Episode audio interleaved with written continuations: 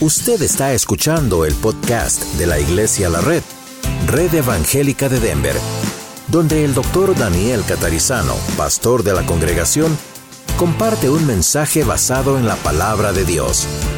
Ahora abra su corazón y permita que en los próximos minutos el Señor le hable y le bendiga.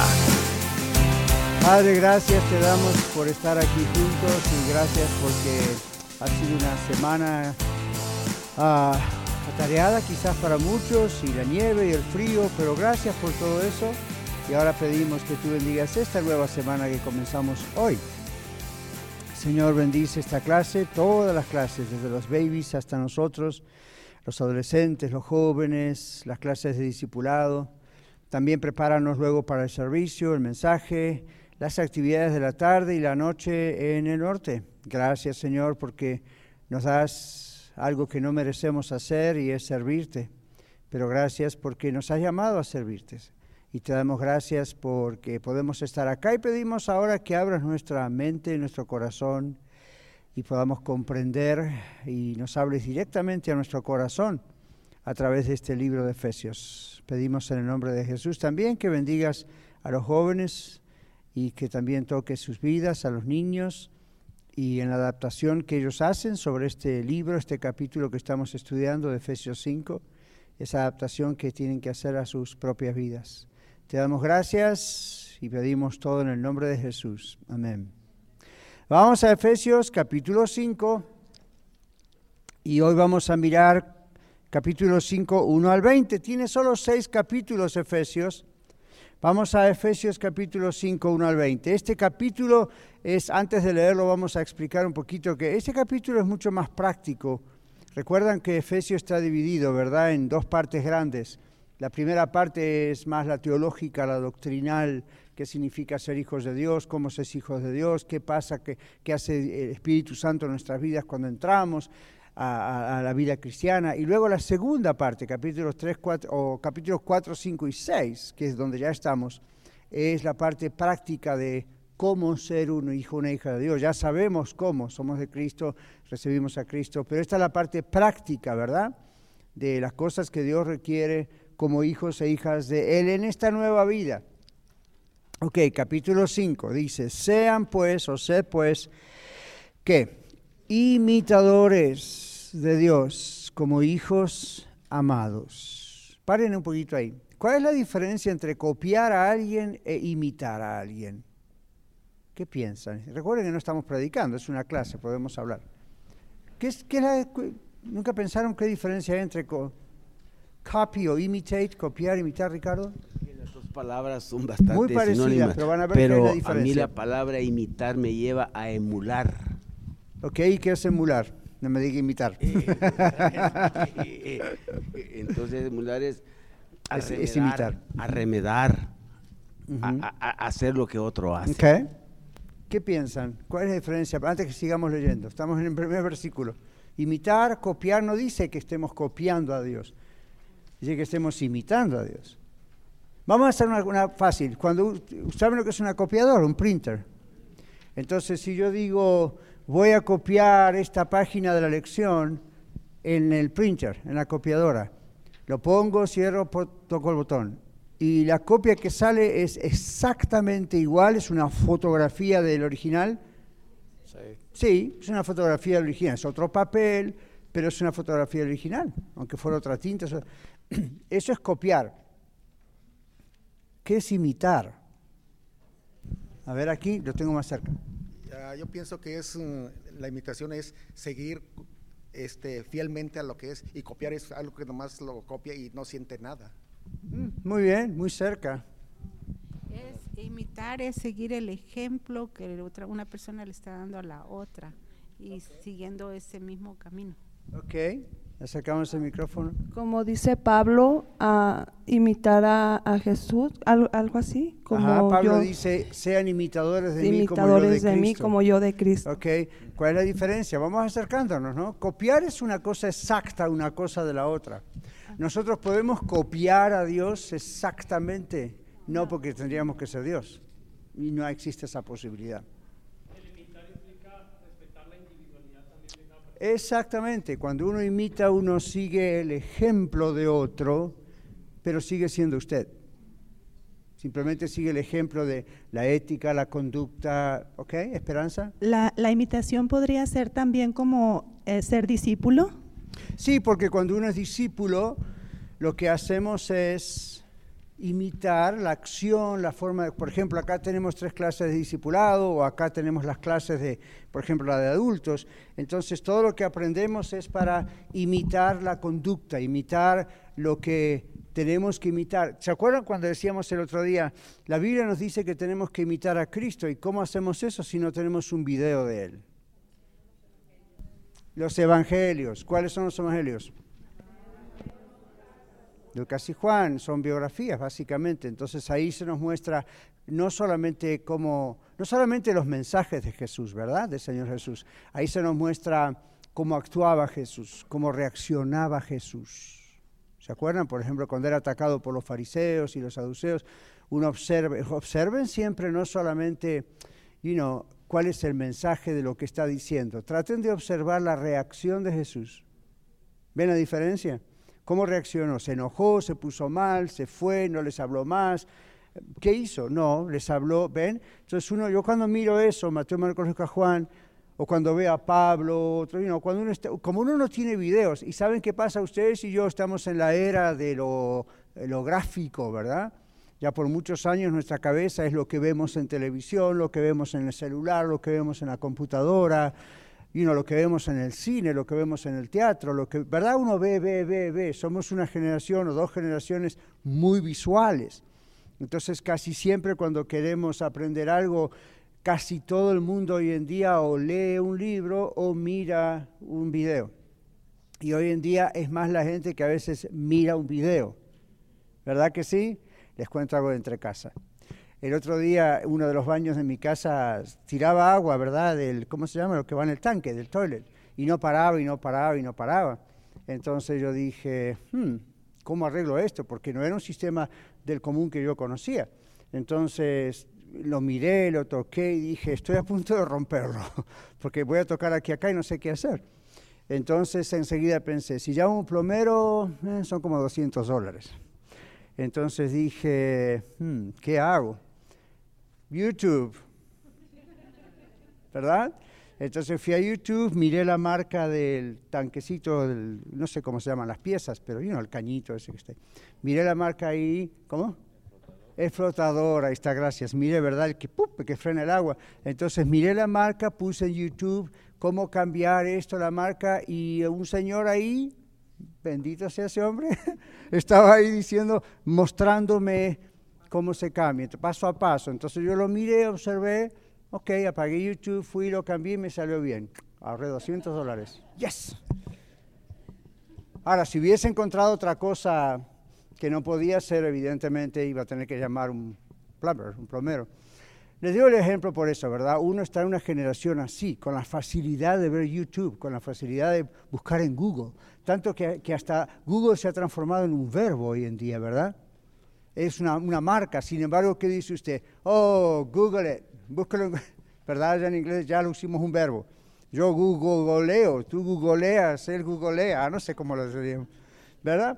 Entonces, todo para decir, uno hoy está en la idea de, you know, tengo que ver algo para poder imitar cómo se hace o, ¿ya? o copiar. Pablo acá nos dice que seamos imitadores de Dios y no tenemos un video pero tenemos la Biblia. Mateo, Marcos, Lucas, Juan. Y el resto de la Biblia. Entonces, todos comprendemos la diferencia ya entre copiar e imitar, ¿verdad que sí? Ok, entonces, vamos a seguir. Sé pues imitadores, no copiadores, ¿all Imitadores. Como de Dios como hijos amados, como un papá y un niño, ¿verdad? Una mamá y sus niños los niños nos ven e imitan cosas. Versículo 2, y andad en amor como también Cristo nos amó y entregó y se entregó, perdón, a sí mismo por nosotros, ofrenda y sacrificio a Dios en olor fragante. Jesús fue esa ofrenda y sacrificio delante de Dios por usted y por mí. Ahora empieza toda la parte práctica. Pero fornicación y toda inmundicia o avaricia ni aun se nombre entre vosotros como conviene a santos. Nosotros somos esos santos, apartados para Dios. Verso 4. Ni palabras deshonestas, ni necedades, ahora vamos a explicar estos términos, ni truanerías que no convienen, sino antes bien acciones de gracias. Verso 5. Porque sabéis esto, y acá donde nos abrochamos los cinturones, ¿eh? que ningún fornicario o inmundo o avaro, fíjense que dije avaro, no avaro, correcta pronunciación es avaro. Entonces, ningún fornicario o inmundo o avaro que es idólatra, vamos a ver qué significa eso, tiene herencia en el reino de Cristo y de Dios, en otras palabras, no es salvo. Verso 6, nadie os engañe con palabras vanas, porque por estas cosas viene la ira de Dios sobre los hijos de desobediencia. No seáis pues partícipes con ellos, porque en otro tiempo, es decir, cuando no conocíamos a Cristo, erais tinieblas. Fíjense que no dice andaban en las tinieblas, dice eran tinieblas. Y ahora dice, pero ahora son hijos de luz. Fíjese que no dice que andamos solamente en la luz, sino que somos hijos de luz. ¿Okay? ¿Vamos bien? somos hijos de luz en el Señor. Entonces, andar como hijos de luz. Verso 9. Porque el fruto del Espíritu, ¿dónde habla Pablo también del fruto del Espíritu? En Gálatas 5:22, ¿se acuerdan? El fruto del Espíritu es y menciona nueve cosas. Acá dice, entre paréntesis, porque el fruto del Espíritu, el Espíritu Santo, esta mayúscula, es en toda bondad, justicia y verdad, comprobando lo que es agradable al Señor. Y verso 11, no participen en las obras infructuosas, es decir, no tienen fruto, de las tinieblas, sino más bien reprendanlas o reprenderlas. Verso 12, porque vergonzoso es aún hablar de lo que ellos hacen en secreto. ¿Quiénes son esos ellos?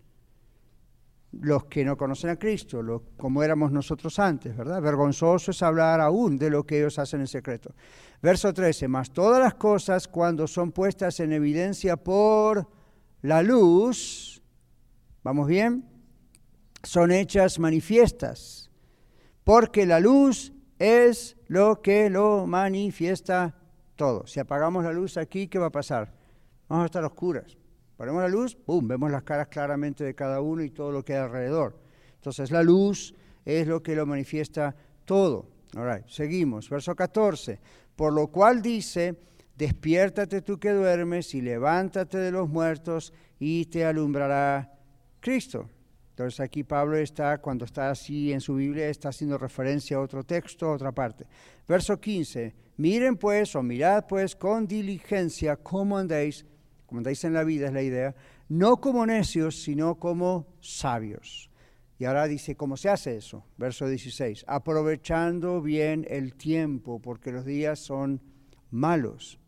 No quiere decir que todo es malo, sino que los días tienen un valor que uno tiene que saber darle o hay problemas. Verso 17, por tanto, no seáis insensatos, sino entendidos de cuál sea la voluntad del Señor no os embriaguéis con vino en lo cual hay disolución, antes bien sé llenos del Espíritu. Está con mayúscula, por lo tanto, habla del Espíritu Santo.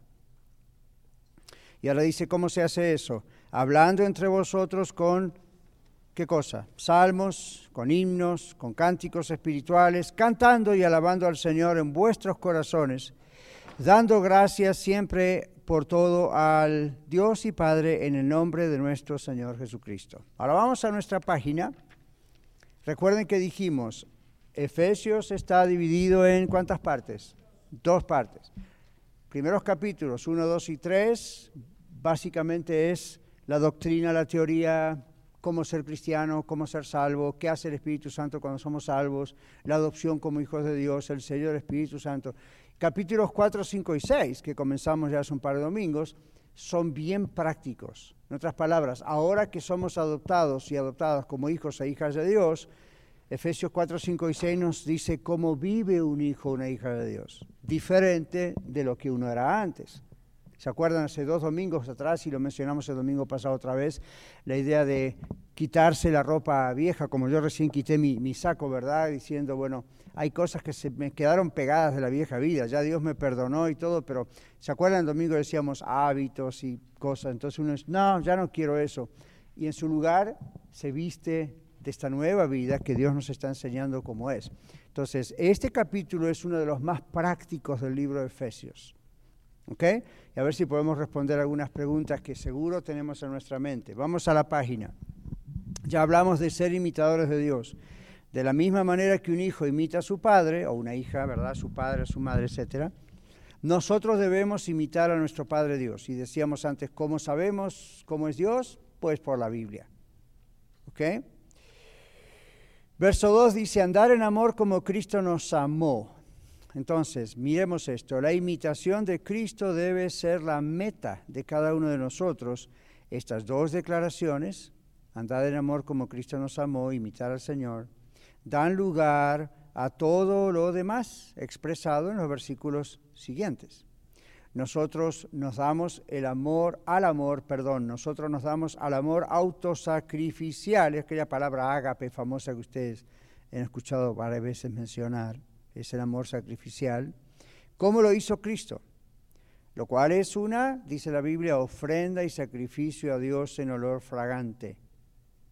Luego dice, observemos la naturalidad con la cual el apóstol Pablo da instrucciones morales y menciona la naturaleza trina o de Dios o trinitaria de Dios.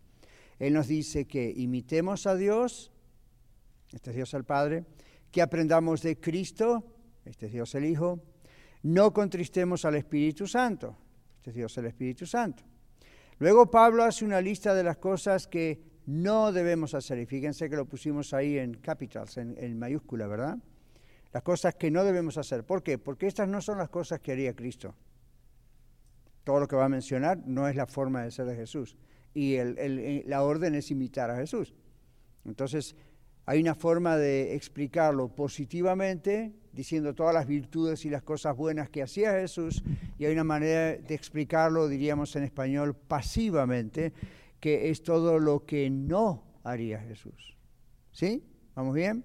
Entonces ahora empieza a nombrar todo lo que no haría Jesús, por lo tanto no lo tenemos que hacer nosotros tampoco porque somos hijos e hijas de Él.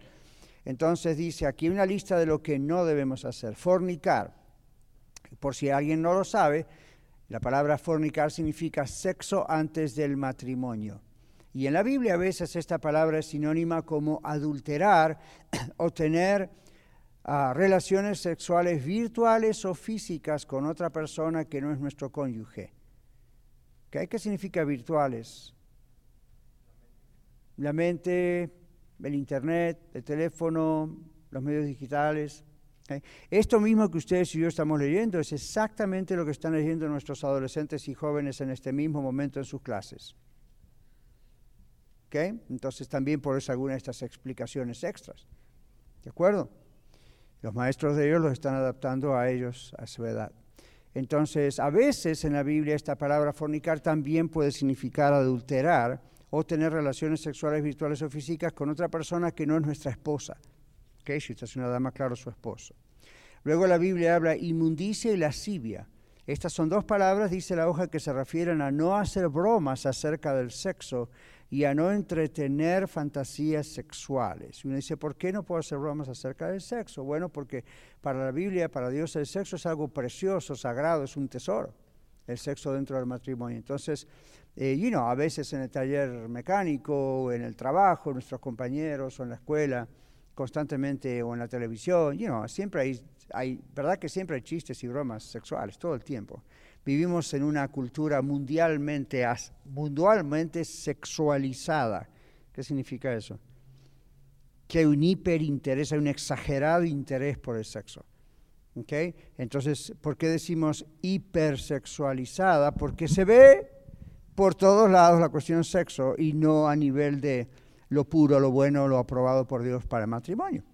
Entonces, este texto, dos mil años después de fuera escrito, sigue siendo muy, muy práctico para nosotros hoy, ¿verdad que sí? Continuamos, no pierdan el dedito de ahí para que podamos seguir. Entonces dice, se refiere a no hacer bromas acerca del sexo y no entretener fantasías sexuales. Entonces, obviamente uno va a entretener en su mente fantasías sexuales si se autoestimula por la pornografía u otros medios. Entonces, si usted sabe que esa es su inclinación, su debilidad, y el que piensa está firme, mire que no caiga, ¿verdad? Ninguno de nosotros está firme en esto, hombre o mujer. Entonces ya sabe que eso es algo que el diablo va a usar. Generalmente, preste atención a esto, generalmente el diablo nos hace caer en las cosas que sabe que podemos caer. Ya nos ha visto, ya sabe que es nuestra debilidad. Entonces refuerza eso. Las otras cosas, pues también, pero le va a costar un poco más. En cambio, esto es, no, es bien fácil. ¿ok? Es como si usted dice, a mí me atrae mucho cierta comida. Y el médico le dijo, "N- por ejemplo, hay gente que se dio cuenta que a veces a uno le atrae mucho las cosas dulces. A mí me atraen mucho las cosas dulces, muchísimo. La razón por la cual cada vez me atrae menos es porque tengo la tendencia al colesterol alto. Y mi médico hace años atrás me dijo, señor Catarizano, si quiere vivir más tiempo, cuidado con las cosas dulces. Y entonces yo dije, recontra cuidado con las cosas dulces. ¿Verdad? Entonces, no es que las tengo prohibidas, pero casi no las toco porque sé que mi cuerpo reacciona más rápido que a lo mejor el suyo con relación a las cuestiones de dulces.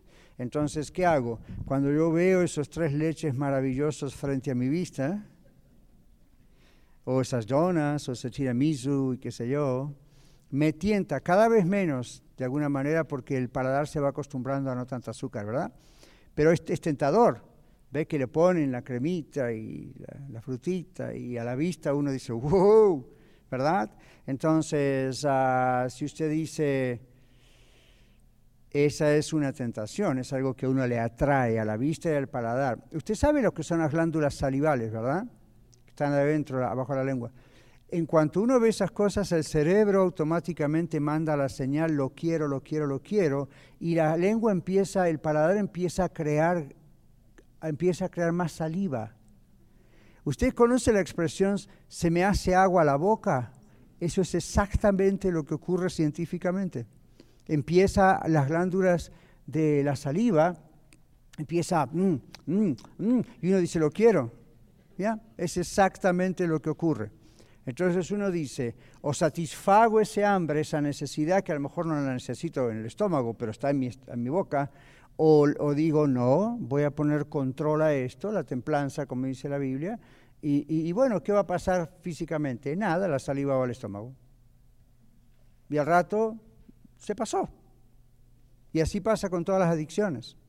¿Ven? Entonces uno, la Biblia habla de que usted y yo como cristianos tenemos el poder de autocontrolarnos. Lo cual no dice va a ser súper fácil, tenemos el Espíritu Santo, no. Vamos a hacer nuestra parte con la lucha, porque ahí es donde oramos y ahí es donde decimos, Señor, refuerza este control, por favor, y al mismo tiempo, como dice la Biblia, huya de la tentación. ¿Verdad? Entonces, para mí, si yo siguiera luchando con ese asunto, como al principio, ya no tanto, pero al principio seguía luchando con las cosas ricas, dulces, imagínense lo que significaría para mí pasar por una panadería. El aroma nomás. El aroma del pan calentito, ¿verdad? Mm. Mm. Ya empezaron sus glándulas. ¿eh? Entonces en ese momento uno dice, no, y es increíble cómo nuestro cuerpo se autodomina, se aprende a, dominar. ¿Ven? Entonces nuestra alma, nuestra mente, nuestro espíritu, Dios pone ese poder de, ok, no, no. Y aunque uno en el momento lo, lo sufre y se retuerce, no. Entonces, uh, con el sexo pasa eso.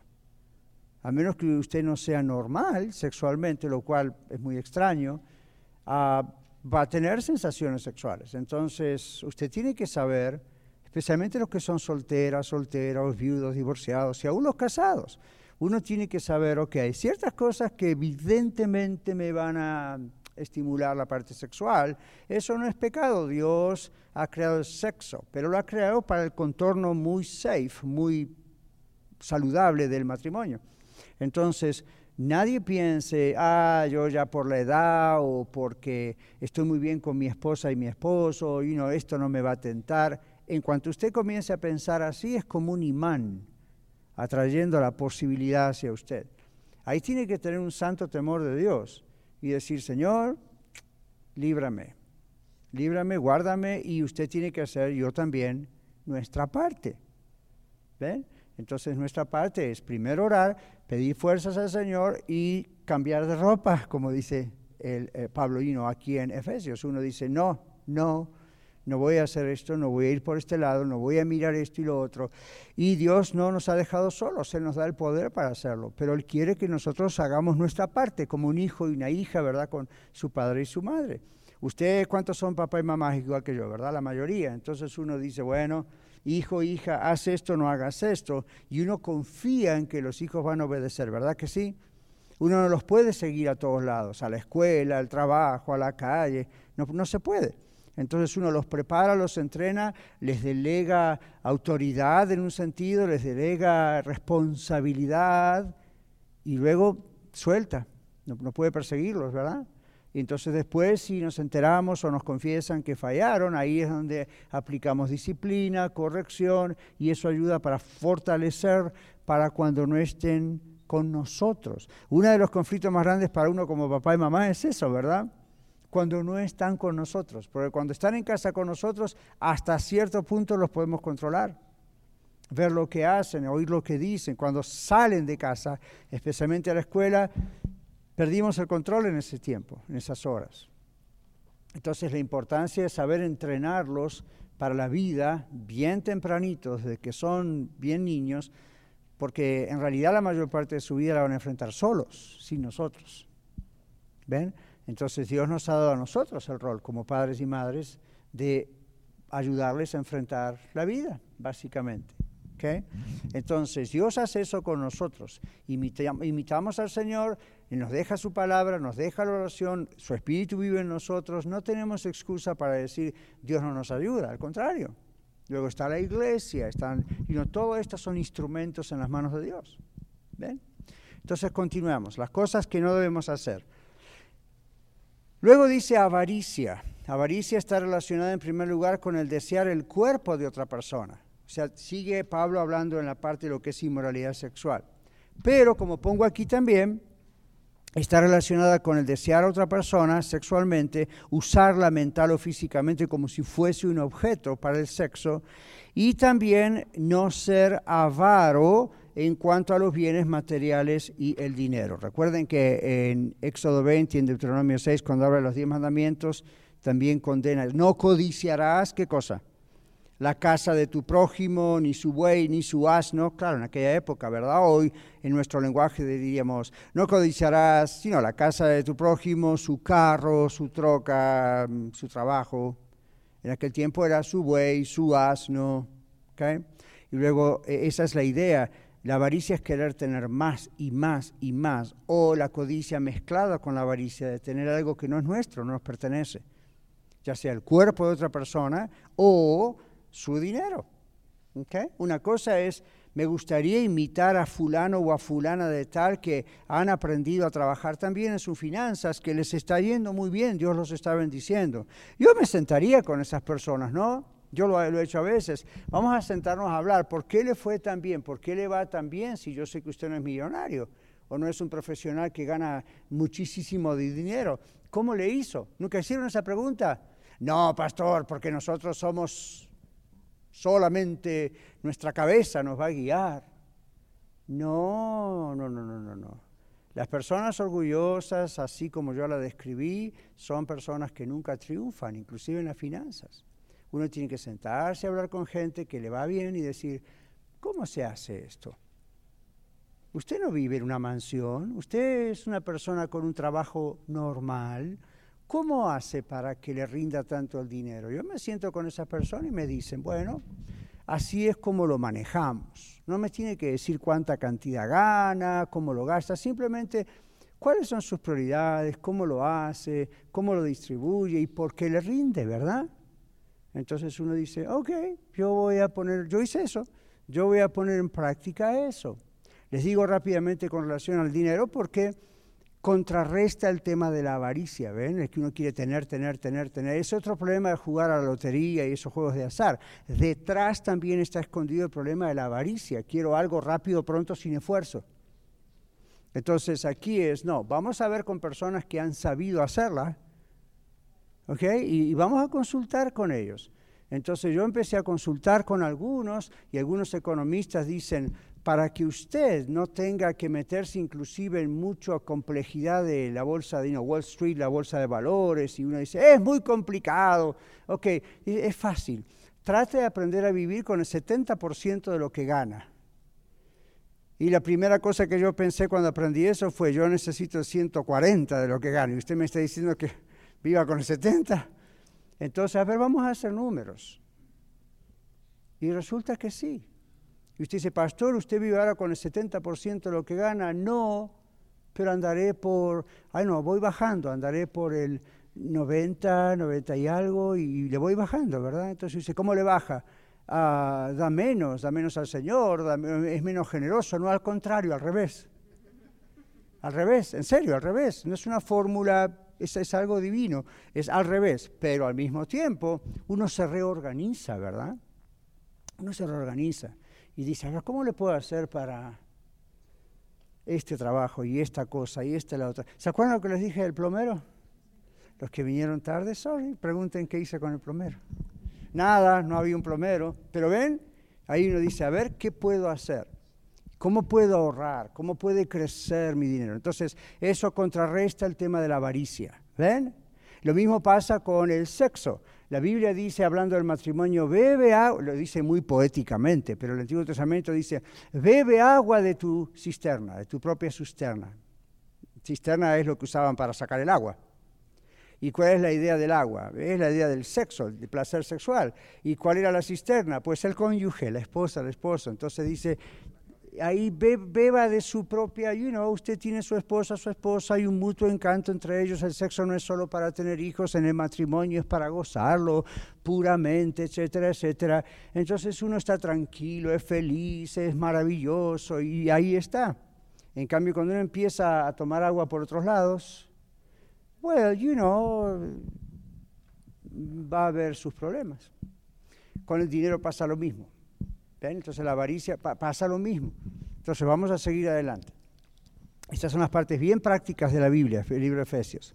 Entonces seguimos. Avaricia entonces está con el asunto del sexo, que es lo que Pablo viene hablando, y luego con el asunto podemos aplicarlo a otras cosas, como por ejemplo decíamos el dinero. Ahora luego dice, ni se nombre entre ustedes o entre vosotros como conviene a santos. Parece un poco legalista, ¿verdad? Parece un poco, wow, qué demasiado religioso. Observe por qué lo dice Dios. Hablar, bromear sobre estas cosas no conviene porque, en primer lugar, abre la puerta a luego hacer aquello sobre lo que se bromea. Se hace muy familiar en la mente de uno. Y en segundo lugar, porque no es algo normal hablar así en un hijo o una hija de Dios cuya vida ha sido convertida y transformada. Eso está claro, ¿verdad?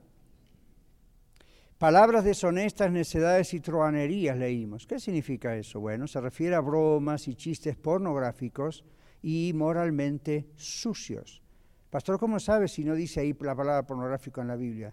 Porque habla de porneia. Esa es la palabra griega para fornicar o cualquier tipo de inmoralidad sexual viene de la raíz porneia, que es muy parecido a pornográfico, ¿verdad?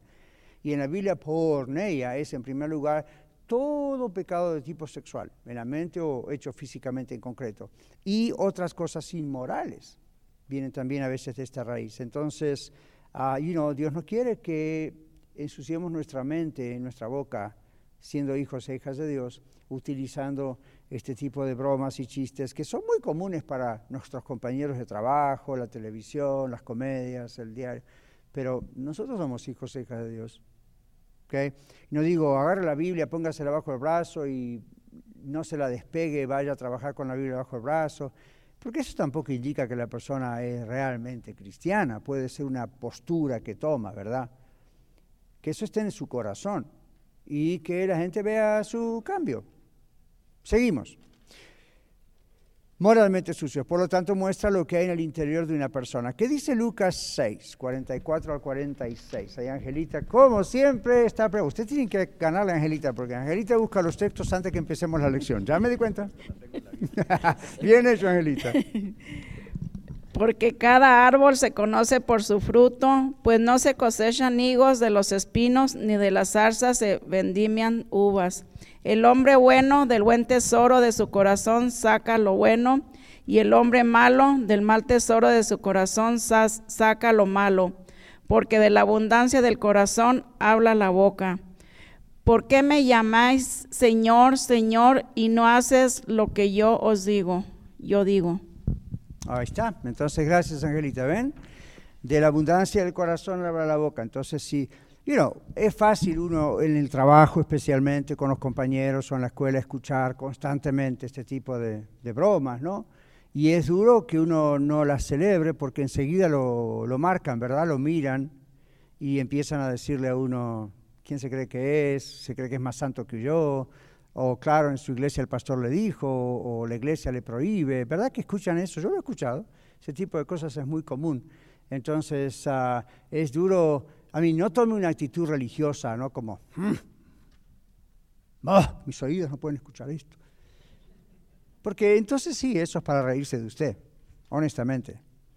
Entonces yo, yo soy cristiano desde que era un niño y pasé pues todas las etapas, desde todas las etapas educativas y, casi siempre en cuestiones, en escuelas seculares y mis compañeros eran bien sucios, boca sucia, mano sucia y todo lo sucio que se pueden imaginar, ellos lo hacían. Entonces, ah, después en el trabajo también, ¿no? No, no, no salí pastor del vientre de mi madre, obviamente, ¿verdad? Trabajé en una agencia de viajes, trabajé, como les decía el domingo, en una tienda de barrotes por dos, tres semanas para ganarme dinero para un campamento de mi iglesia. A trabajé con gente común y corriente y a veces muy sucia, pero muy sucia, grandes y pequeños. Y es duro porque uno dice, ¿cómo, cómo brillar y ser luz y al mismo tiempo no ser un religioso de estos medios cuadrados, como dijeron por ahí, ¿verdad? ¿Qué significa bien eso? Pero viene la idea, ah, muy religiosos así. Entonces, esas personas en vez de ganar a otros, espantan a otros. Porque las otras, las, otras personas ven a esas personas y dicen, si eso es ser cristiano, yo no quiero ser así. Entonces, pastor, ¿qué hacía usted? Pues la verdad no lo celebraba, alguna que otra vez sí, porque como jovencito uno es débil y después me arrepentí, pero no lo celebraba, simplemente me quedaba ahí, no agregaba, me venían ganas de agregar comentarios, me pasaban por la cabeza, pero al mismo tiempo uno tiene temor de Dios y uno dice no. Entonces era notable. Enseguida me decían, ¿cómo? Y, ve, y, tú, esto, que el otro. yo no le daba mucha importancia. Yo no sé si eso le va a resultar a usted, inténtelo. A mí me dio resultado. ¿Sabe qué me dio resultado? No le daba importancia. Ellos celebraban eso y me miraban, y tú, catalizano, me decían, ¿por qué tú no? Ah, me decía yo no me importa. Y como que ahí moría la cosa. Entonces, ¿cuándo era el tiempo de decirles que eso estaba mal? ¿Cómo le dice usted a ellos que eso está mal si no son hijos de Dios, no conocen a Dios, no les importa? Eso es lo que naturalmente haría yo antes de conocer a Cristo. Usted también, no se haga el inocente, ¿verdad? Usted también. Yo estaba ahí, no. Pero ven lo que digo, entonces uno dice, no trate de hablarle a gente que está perdida como si fuesen hijos e hijas de Dios convertidos, porque eso es lo que ellos hacen, como usted y yo antes de convertirnos. Pero sí que ellos noten que a usted quizá le incomoda, tanto que a veces mis compañeros de trabajo, de escuela, universidad, cuando yo llegaba y hola, ¿qué tal muchachos? ¿Cómo están? Y yo sabía que estaban hablando algo sucio, inmoral o algo, porque me tenían respeto. La eso no pasó de la noche a la mañana, con el tiempo, ¿verdad? Una vez está con compañeros por 4, 5, 6, 7 años. Cuando yo llegaba, oh, oh, oh, Catalizano está aquí, basta, basta, basta, no hablemos de esto. Y yo le decía, oh, ¿de qué estaban hablando? A propósito, ¿no? ¿De qué estaban hablando? Porque entonces, no, no, no importa, no importa, vamos a otro tema. Ah, ok. No le busque, porque si no le van a decir de qué están hablando. Otras veces era el sentido de buen humor limpio o cambiar automática, automática el tema, automáticamente el tema. interrumpir la conversación. O sabían lo que pasó aquí, aquí, aquí, ahí, ahí murió el tema. Algunos van a seguir insistiendo porque quieren a ver qué le pueden sacar. Y ahí usted tiene que decir, yo amo y respeto a Dios, amo y me respeto a mí mismo. Entonces, esto va a ser un poco duro, puede crear un poco de una forma de persecución, como diciendo, ah, este que... Pero si usted le pide sabiduría a Dios y lo hace con inteligencia, y acaba otra clave, ama a esa gente a pesar de que son apestosos en sus pecados como éramos nosotros antes, Dios usa eso. Mis compañeros sabían, que yo no lo hacía perfectamente en la escuela, en el trabajo, que, que yo estaba bien con ellos. Yo los amaba, ¿no? Como amo a mis hijos, a ustedes en la iglesia y a mis hermanos en Cristo, pero no sentían ese, wow, ese rechazo, ese, ahí viene a señalarme, a condenarme, me va a mandar al infierno dentro de cinco minutos. No, entonces, ¿saben qué ocurría eso? El Señor usaba eso para crear oportunidades de hablar. De repente ellos decían, ¿y por qué tú, tú, tú qué traes? Tú eres diferente. Ah, oh, ok, ¿quieres saber? Tienes un ratito, tienes un momento. O Dios hacía otra cosa, especialmente en senior, en escuelas, ¿cómo es? Secundaria, high school, ¿no? High school sería secundaria, en México, ¿verdad? Preparatoria, ahí, a ese nivel venían y como ya andaban en esa época de problemas amorosos, entonces a solas, estos bandidos, que no lo van a hacer en público para que nadie se dé cuenta que son débiles y piden consejo, a solas venían y decían, ah, Catarizano, tengo un problema con esto. Y yo entre mí pensaba, ¿y a mí qué me importa? Pero en ese momento era, tarán, oportunidad tengo un problema con mi novia o con mi novio, paso esto, paso lo otro. Y en ese momento yo, mientras escuchaba, oraba, Señor, ¿qué le digo? ¿Qué le digo? Y de repente venía una respuesta. Y más que respuesta venían preguntas sobre las preguntas de ellos. Eso es una muy buena técnica que yo empecé a hacer muchísimos años antes de estudiar consejería. Y cuando estudié consejería dije, yo sabía esto. Next chapter. no, pero ven, la idea es esa, uno hace preguntas. Oh, ¿y por qué sientes así? ¿Por qué piensas que te hizo eso? Y hablábamos, y de repente después me miraban y me, decían, al cabo no eres tan malo, ¿eh? Ok, ¿ven? Entonces, hay un texto en la Biblia que dice que uno puede ganar amigos por medio de las riquezas injustas. Y uno dice, ¿cómo Dios puede decir esto? Ahí va parte de la interpretación. Este fue gratis, no está ahí, pero ok, ¿ven? uno puede decir, va por el lado que ellos va haciéndoles preguntas, no señalándoles, uno sabe que están pecándolo, pecando, pero usted orando, Dios le da sabiduría de cómo llevarlos a un estado en la plática, en el diálogo, donde están abiertos para escuchar de Cristo. Pero ¿cómo reaccionaría usted si usted, si usted es un borracho y es un compañero mío de trabajo y supongamos que José, José siempre se sienta acá, José siempre lo agarro por ejemplo. Vamos a agarrar a Saúl, que tiene un pie roto. De repente él es un compañero de trabajo mío y yo sé que, que, es borracho. Anda en alcohol, se le huele, se le siente, ¿verdad?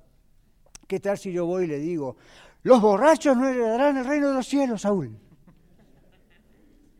Si yo soy Saúl, cuando viene Daniel salgo corriendo por la otra puerta. ¿Ven? Porque es un religioso fanático. ¿Cómo resultaría si yo voy y en algún momento me voy haciendo más amigo de Saúl? ¿No creen ustedes que de pronto Saúl va a venir a mí un día a decirme, yo tengo un problema? Y es obvio. Y tengo un problema. Y verdad que suena, a mí me da resultado así, ¿no? ¿Les pasó alguna vez? Ustedes están con tranquilidad y la gente se les empieza a acercar y les empieza a hacer preguntas. Ustedes no se dan cuenta, lo que la gente ve en ustedes es a Cristo son las reacciones del Señor. ¿Qué hacía el Señor? Mateo, Marcos, Lucas y Juan. ¿Por qué lo juzgaban al Señor? Porque andaba entre pecadores. Iba a comer a casa de pecadores. ¿Verdad? Gente que no era un rabino religioso como los demás. Pero Jesús que dijo, yo vine a buscar y a salvar a los que se habían perdido. Los sanos, ¿quién termina el versículo? Los sanos, dijo Jesús, no tienen necesidad de médicos, sino los enfermos. Entonces yo no soy el médico, pero el médico amado vive en mí y si él está enfermo con alcoholismo, Yo tengo que acercarme en vez de escaparle para permitirle que haya un canal. Ustedes saben si han sido alcohólicos o bueno, las otras cosas que todos hemos sido, que la gente se siente muy sola en ese tipo de adicciones y cosas, ¿verdad que sí? Se siente despreciado y, y cuando dice, a veces pasa y ve un edificio como este y dice, oh, es una iglesia cristiana, ¿cómo me gustaría entrar? No, no me van a aceptar, huelo feo, no estoy bien vestido, tengo tatuajes, ando con aretes, acá, acá y por todos lados. No, esta gente no me... En cuanto entre me van a decir que me vaya. ¿Están preparados para recibir a todo tipo de gente? ¿O simplemente hermanos de otras iglesias que nos visiten? Yo quiero que venga todo tipo de gente. Si mañana entra una prostituta al templo o hoy, ¿nos vamos a dar cuenta o no? Es casi seguro que nos vamos a dar cuenta. Entonces, ¿qué vamos a hacer? No, usted no puede entrar en esas condiciones a la casa de Dios. ¿Quién sabe si ese no es el último día para esa persona? Entonces uno no va y le dice, ah, todos somos iguales, todos somos pecadores. No, porque no es cierto. No todos somos iguales. No todos hacemos eso. Pero eh, el amor de Cristo es así, ¿verdad? Muy bien. Entonces, ven lo práctico que se saca en la práctica de algo tan práctico que Dios puso en el libro de Efesios. Entonces, por estas cosas es que no, usamos vulgaridad, ¿ven? Lo que sale de nuestro corazón lo tiene que ver la gente, aun si no suena religioso. Seguimos después de la referencia de Lucas 6:44. Dice, antes bien acciones de gracias. Ahora, ¿qué significa esto? Esto es un contraste entre la autogratificación, todo lo mencionado antes sexualmente es para nuestro autoplacer. Esto es un contraste entre eso y el reconocimiento de la generosidad de Dios. Es decir, hacemos las cosas que dan placer a Dios. ¿Ven? vemos que la vulgaridad, todos conocemos qué es vulgaridad. ¿Qué es vulgaridad? Todos conocemos, pero nadie se anima a responder. vulgaridad viene de vulgar. ¿Qué es una vulgaridad? uno echa una maldición, una mala palabra, o uno hace gestos a veces que son vulgares. ¿Están de acuerdo? ¿Está bien? Palabras deshonestas, malas palabras, bromas pesadas, doble sentido. Entonces, vemos que la vulgaridad y la gratitud son opuestas. ¿Verdad? Una cosa es lo opuesto de la otra. La vulgaridad, dice acá, es que, ¿qué dice su página? La vulgaridad es pagana y la gratitud es cristiana. ¿Cómo se entiende eso? ¿Qué es algo pagano? No está alineado a lo que Dios nos enseña. ¿Qué más? ¿Qué piensan cuando ven la palabra pagano? Algo que Dios odia. Algo que Dios odia. Hay cultos paganos y, religiones paganas. ¿Y por qué se llaman así? va en contra de lo que Dios creó, en contra de la voluntad de Dios. Por ejemplo, de repente uno ve en la, en la en las religiones grecorromanas, ¿no es cierto? Uno ve ídolos que tienen a lo mejor la cabeza de un águila con los pies de un león, y la gente va, se inclina y se adora. Eso es, es grotesco, ¿verdad? No es algo que Dios ha creado. Entonces es algo vulgar y es pagano, porque uno le está dando culto a algo que es contrario a lo que Dios ha creado. Bueno, la vulgaridad es pagana porque en la en Éfeso, en la ciudad de Éfeso, que estamos estudiando la carta de Efesios, ¿verdad? Existía la famosa Artemisa o Diana de los Efesios, que era la diosa del sexo y de la fertilidad. Y había dos grandes problemas con los dioses paganos. Tres. Uno, no existían en la realidad. Número dos, siempre están limitados a ciertas cosas en particular. Dios es Dios de todo. ¿Me siguen? Dios es Dios de todo. Los ídolos no son dioses de todo. Fíjense cómo los ídolos dicen, este es el Dios de la fertilidad, y la otra es el Dios de la procreación, el otro es el Dios de las buenas cosechas, el otro, y uno dice, ¿por qué no se ponen de acuerdo? Se ponen todos juntos y lo tenemos todo. Entonces a Diana, diosa de los Efesios, no se le podía pedir, Diana, vengo a ti a pedirte que bendigas mi economía y mi trabajo. Si Diana pudiese hablar, no podía porque era un pedazo de piedra, si Diana pudiese hablar, lo único que diría es, sorry, no está en mi descripción de trabajo. no tengo poder para bendecir tus finanzas. Pero pídeme algo sobre el sexo y... ¿Ven? En cambio Dios, Dios es Dios de todo. Ahora, en Éfeso, esta diosa tenía uno o más maravillosos templos. Si ustedes estuvieron cuando estuvimos en, la, en los mensajes, en la serie de las siete iglesias del Apocalipsis, la primera fue Éfeso. Yo les mostré fotografías en el templo. Bueno, you know, había orgías sexuales que eran parte de la adoración a Diana. Más de 3.000 prostitutas sacerdotisas slash monjas, diríamos hoy, por ahí, estaban en el templo y los hombres iban y tenían sexo con ella y ofrecían eso a la diosa pagana. Entonces, en ese contexto donde Pablo está diciendo, esto pagano es vulgar y esto pagano es contrario a la gratitud a Dios. ¿Por qué? Porque esto pagano es solo para la autosatisfacción sexual. En cambio, la gratitud a Dios es la gratitud a un Dios que en primer lugar es amplio en perdonar, es amplio en poder, no tiene límites y le agradecemos aún con nuestro cuerpo todo lo que él ha hecho. ¿Ven, ven lo opuesto? Entonces, para meternos en el contexto histórico y textual y entonces comprender el significado. Seguimos, ya tenemos pocos minutos. Entonces dice, ah, para nosotros cristianos el sexo es un precioso regalo de Dios, como decíamos antes. Por lo tanto, no lo tratamos vulgarmente, como lo trataban los que adoraban a la diosa Diana, o como lo hacíamos nosotros cuando estábamos perdidos todavía. Lo que somos gobierna lo que pensamos. Está subrayado porque esto es una máxima, se llama, ¿verdad? En español. Estas son una de esas cosas que se pueden poner en el refrigerador con un imán afuera, por supuesto, ¿no? De refri, para que lo veamos. Lo que somos gobierna lo que pensamos y cómo pensamos determina nuestras acciones y nuestras actitudes. ¿Ven? Lo que somos gobierna lo que pensamos. ¿Se acuerdan el texto de Lucas de la abundancia del corazón? Abra la boca. ¿Se acuerdan el otro texto del corazón que dice, donde esté vuestro tesoro, ahí estará vuestro corazón, vuestras intenciones, vuestras ideas, vuestros pensamientos. Entonces lo que somos gobierna lo que pensamos. Lo, que inspira lo que pensamos. Si tenemos a Cristo en nuestro corazón, pensamos en Él, pensamos en lo divino, pensamos en lo puro.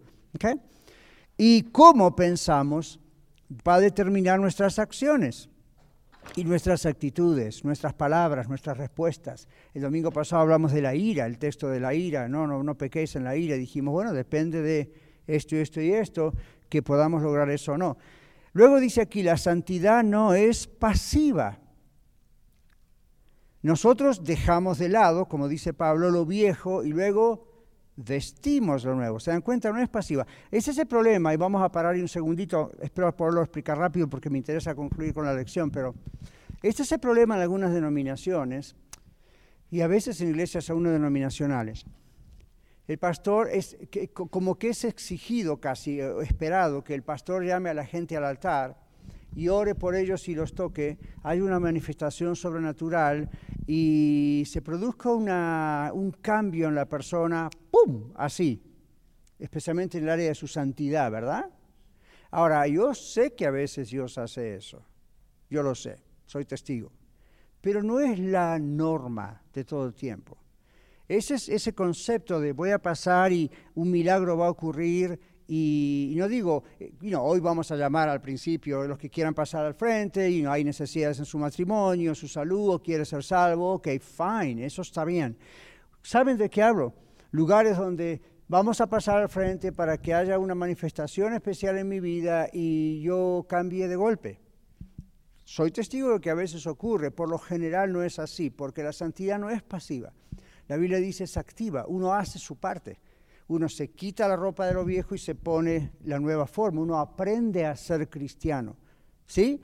Ahora no es aprendo a estar derechito en el templo, aprendo a ver cómo visto, eso es no, estamos diciendo, uno aprende de Cristo cómo es ser esta persona nueva nacida en Cristo. Entonces la santidad no es pasiva, no es instantánea, En esos momentos pueden pasar cosas muy importantes, pero aún gente que ha sido tocado, yo me acuerdo haber sido tocado sobrenaturalmente en algunas ocasiones por Dios de unas maneras maravillosas y después regarla a los cuatro o cinco semanas, o a veces antes. Y era confusión para mí, porque yo decía, entonces lo que me pasó en el altar no fue genuino, no fue verdadero, pero yo sé que lo que pasó, pasó, es cierto. Y entonces, ¿qué pasa? Necesito una dosis nueva del Espíritu Santo. ¿Han escuchado esa expresión? Venga a recibir una nueva dosis. ¿Qué es el Espíritu Santo? ¿Una droga? Necesito una nueva dosis. Él es Dios, es una persona, hay que tratarlo con respeto. Entonces la idea no es necesito una dosis, pero esa es la idea de la cientificación pasiva, ¿se dan cuenta? Donde se trabaja con dosis. Cuando la Biblia dice, no, yo te voy a bendecir en ese momento, watch out, porque ahora va a venir hasta más ataque. Entonces hay cambios y esa era mi confusión. ¿Y qué pasó después si yo pensaba que eso lo solucionaba todo? No, eso es como un paso adelante, eso es como una gran ayuda, eso es una cosa buena, pero uno no se puede descuidar. Por eso Efesios 5:18 que vamos a ver en un momento. Ahora, entonces la santidad no es pasiva. Dice, dejamos de lado lo viejo, vestimos lo nuevo. Versículo 5 al 7, acá hay un resumen, una síntesis de lo que significa. Aquí aparecen las razones para abstenerse de la inmoralidad. El cuerpo fue creado por Dios Padre, le pertenece a Dios Hijo y es morado de Dios el Espíritu Santo. 1 Corintios 6, 12 al 20, ¿qué dice? Ahora todos piensan que Angelita lo tiene, ¿para qué buscarlo? 1 Corintios 6, rapidito, aquí lo tenemos a... Oh, le ganaron. Sí, adelante Verónica. Todas las cosas me son lícitas, mas no todas convienen. Todas las cosas me son lícitas, mas yo no me dejaré dominar de ninguna. Las viandas para el vientre y el vientre para las viandas, pero tanto al uno como a las otras destruirá Dios. Pero el cuerpo no es para la fornicación, sino para el Señor, y el Señor para el cuerpo. Y Dios que levantó al Señor, también a nosotros nos levantará con su poder. ¿No sabéis que vuestros cuerpos son miembros de Cristo? ¿Quitaré pues los miembros de Cristo y los haré miembros de una ramera? De ningún modo. ¿O no sabéis que el que se une con una ramera es cuerpo con ella? Porque dice, los dos serán una sola carne, pero el que se une al Señor, un espíritu es con él. Huid de la fornicación. Cualquier otro pecado que el hombre cometa está fuera del cuerpo mas el que se fornica contra su propio cuerpo peca. ¿O ignoráis que vuestro cuerpo es templo del Espíritu Santo, el cual está en vosotros, el cual tenéis de Dios y que no sois vuestros? Porque habéis sido comprados por precio, glorificad pues a Dios en vuestro cuerpo y en vuestro espíritu, los cuales son de Dios. Gracias, Verónica. ¿De quiénes somos nosotros todos, cada uno? De Dios. Pero ¿qué parte de nosotros es de Dios? ¿Qué es todo? Espíritu, alma, cuerpo. Todo. Entonces, desde que aceptamos a Cristo, todo es de Dios. ¿Y qué de nuestro sexo? Pues hasta la última vez que yo tuve noción, el sexo es parte del cuerpo, ¿no? Entonces no podemos separarlo. ¿Ven? La mente no la podemos separar del cuerpo, no, nada podemos separar del cuerpo. Entonces fuimos comprados por precio. ¿Qué precio? la sangre de Cristo. Entonces dice aquí hay que glorificar a Dios en nuestro cuerpo. Entonces aquí dispongo, aparecen las razones por las cuales también abstenerse de la inmoralidad. Yo sé que uno puede decir, bueno, el SIDA, la posibilidad de bacterias, ok, fine, pero aún hay cosas más importantes por las cuales abstenerse, decir no, y aquí la Biblia dice, y esto es para nosotros como hijos e hijas de Dios, si usted no, no conoce a Cristo, pues comprendo que esto sea una locura para usted, pero para nosotros no es una locura. Esto es lo que nuestro papá Dios exige, porque este cuerpo ya no es nuestro, desde el momento que se lo entregamos a Él en la salvación, en Cristo. Muy bien, dice aquí, por lo general la gente inmoral, o sea, ya saben lo que es, no recibe castigo y consecuencias aquí en la tierra, a veces sí, pero no escaparán del juicio de Dios. En el reino de Dios se excluye toda inmundicia.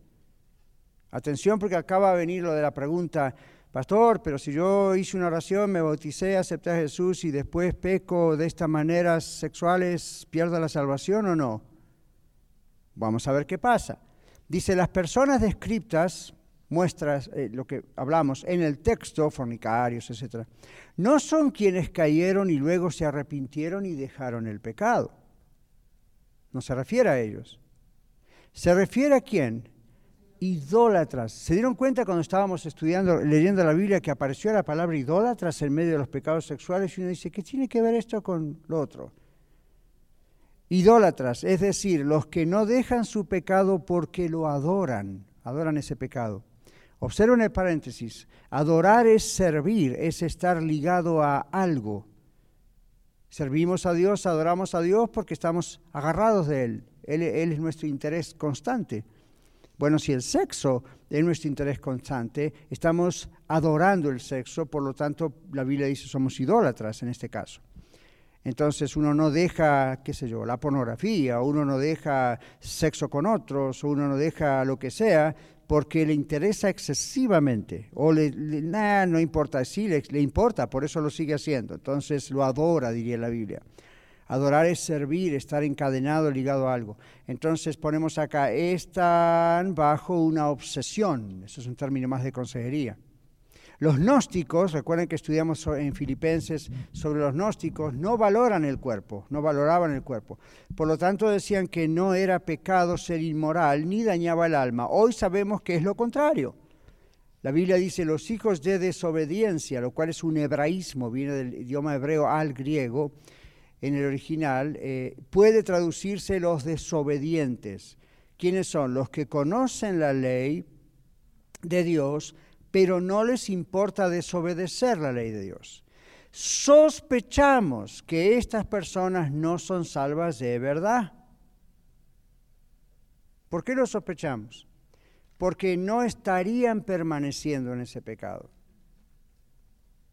Todos caemos, todos caímos, todos podemos llegar a caer, un descuido, estamos fríos, no vamos a la iglesia, no leemos la Biblia, no oramos, uh, somos pero un tremenda hamburguesa para Satanás, ya mm, las glándulas salivales de él están empezando a decir, este es mío. Pero si realmente estamos en la palabra de Dios, estamos orando, estamos en esa conducta respetuosa, honesta, de temor de Dios, y estamos participando, ¿verdad?, en la iglesia, etcétera, es más complicado caer porque uno se rodea más de todo lo que es divino, todo lo que es santo, y aunque es tentado, tiene más protección. Cuando eso no ocurre es mucho más fácil caer. Entonces uno llega a poder ser un desobediente que demuestra que ni siquiera jamás fue salvo. La persona que salva no puede permanecer mucho tiempo en pecado.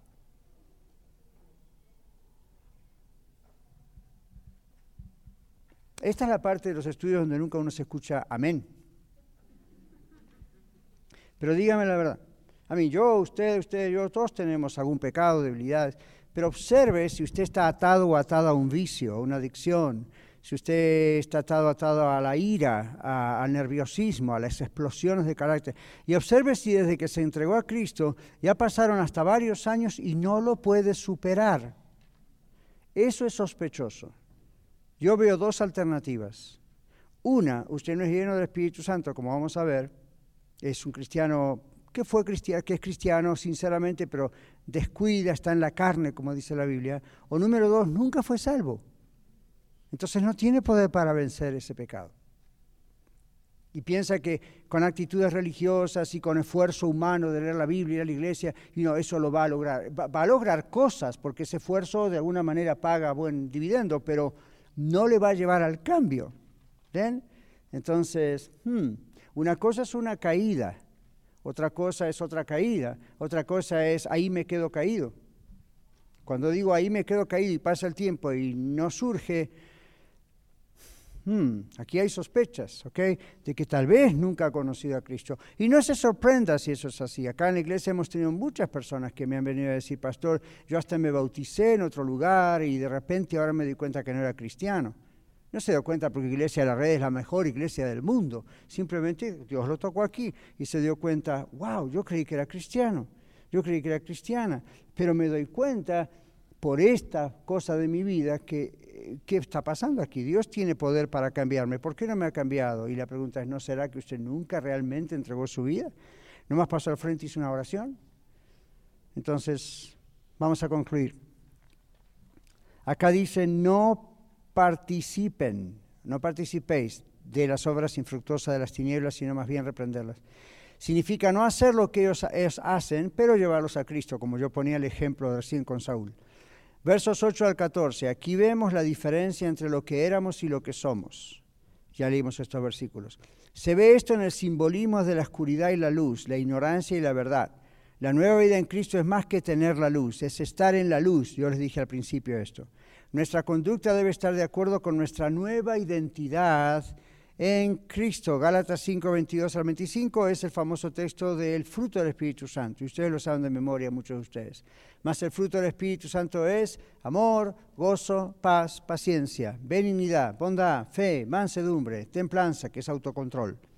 Entonces, otra forma de traducirlo podría haber sido sin, sin lugar a una herejía, más el fruto de la luz es. ¿Ven? Porque Dios es luz. Ok, entonces aquí decimos, somos transparentes, no ocultamos nada. La luz denuncia o reprende, pone en evidencia las tinieblas, como yo les dije al principio, ¿qué pasa si apagamos la luz de este gem? La luz transforma, alumbra, cambia. Verso 14 dice, la conversión a Cristo es un despertar de los muertos. Estábamos en tinieblas en el reino de Satanás y resucitar a Cristo, Cristo es la luz. Versículos 15 al 20 dice, los cristianos somos sabios en el Señor, no necios, no tontos. Tenemos sabiduría práctica, ¿cómo se ve? En nuestra conducta. Todo requiere diligencia, dice la Biblia. Es decir, diligencia, seriedad, responsabilidad. Usted está escuchando esta clase, tómela en serio. Si no, es más cosas en el file de su mente y nada más. Aprendemos a conocer la voluntad de Dios como cristianos. Fuimos sellados, dice Efesios al principio, y ahora se nos ordena a ser llenos. ¿Observaron? Primer, el primer capítulo dice, fuimos sellados con el Espíritu Santo de la promesa. 5.18 de Efesios dice, sean llenos del Espíritu Santo. ¿Okay? Entonces, ¿qué significa esto? Podríamos hablar mucho de la llenura del Espíritu Santo, pero yo constantemente menciono esto. Se nos ordena ser llenos del Espíritu Santo. Así ganamos control de nosotros mismos también. ¿Cómo sabemos eso? Por Gálatas 5:23. Templanza es autocontrol, self-control. Cuando el Espíritu Santo nos llena, nosotros podemos tener control sobre estas cosas. Observen esto, esto es lo último y, ya dejamos a los niños entrar. Vieron como Efesios 5:18 dice, el vino, ¿qué hace? Crea disolución. ¿Qué es disolución? Confusión, desorden, pero esto es mental, más que nada, aparte de los problemas que crean el hogar, ¿no? Ahora, escuche esto porque esto es de un teólogo médico. Yo, yo estaba observando esto con esta persona en su libro. El vino, dice este médico, médicamente hablando, el vino es un depresivo, no es un estimulante. Estimula en el momento y después es casi como el exceso de café. Nos pone y después al rato, ah, como el azúcar. Ahora, el médico dice, el médico dice que el vino no es un estimulante, en realidad es un depresivo. El Espíritu Santo es el verdadero estimulante de la nueva vida en Cristo. O sea que cuidado cuando leemos Efesios 5:18, porque hay muchos hermanos nuestros, queridos amigos pentecostales y carismáticos, que yo los amo, voy a predicar a sus iglesias, he participado en grandes cosas con ellos, pero a veces cometen este error. Ya no están borrachos del vino, ahora estamos borrachos del Espíritu Santo. No, watch out, no es lo mismo. El vino descontrola, el Espíritu Santo controla. ¿Ven? El vino es un depresivo, el Espíritu Santo es un verdadero estimulante. Cuidado. ¿Okay? Uno no pierde el control porque está lleno del Espíritu Santo, al contrario, gana control. No estamos hablando de una manifestación natural, estamos hablando de la, vida diaria. El Espíritu Santo es el verdadero estimulante de la nueva vida en Cristo. Pablo muestra cuatro beneficios de ser lleno del Espíritu Santo. Número uno, la comunión unos con otros. Nuestra comunión unos con otros va cada vez mejor cuando cada uno es lleno del Espíritu Santo. La adoración cambia cuando somos llenos del Espíritu Santo. Esos momentos en que estamos acá o en el templo o solos en casa o en el carro, wow, son muchísimo más grandes cuando estamos llenos del Espíritu Santo. La gratitud a Dios es constante cuando somos llenos del Espíritu Santo. La sumisión unos a los otros, que dice el versículo 21, que va a empezar el domingo que viene a hablar de la mujer que se somete al hombre, el hombre que se entrega a Cristo y se entrega a la esposa. Todo eso viene en base a este versículo final de ser lleno del Espíritu Santo. Muchas gracias por escuchar el mensaje de hoy. Si tiene alguna pregunta en cuanto a su relación personal con el Señor Jesucristo o está buscando unirse a la familia de la Iglesia La Red, por favor no duden en contactarse con nosotros.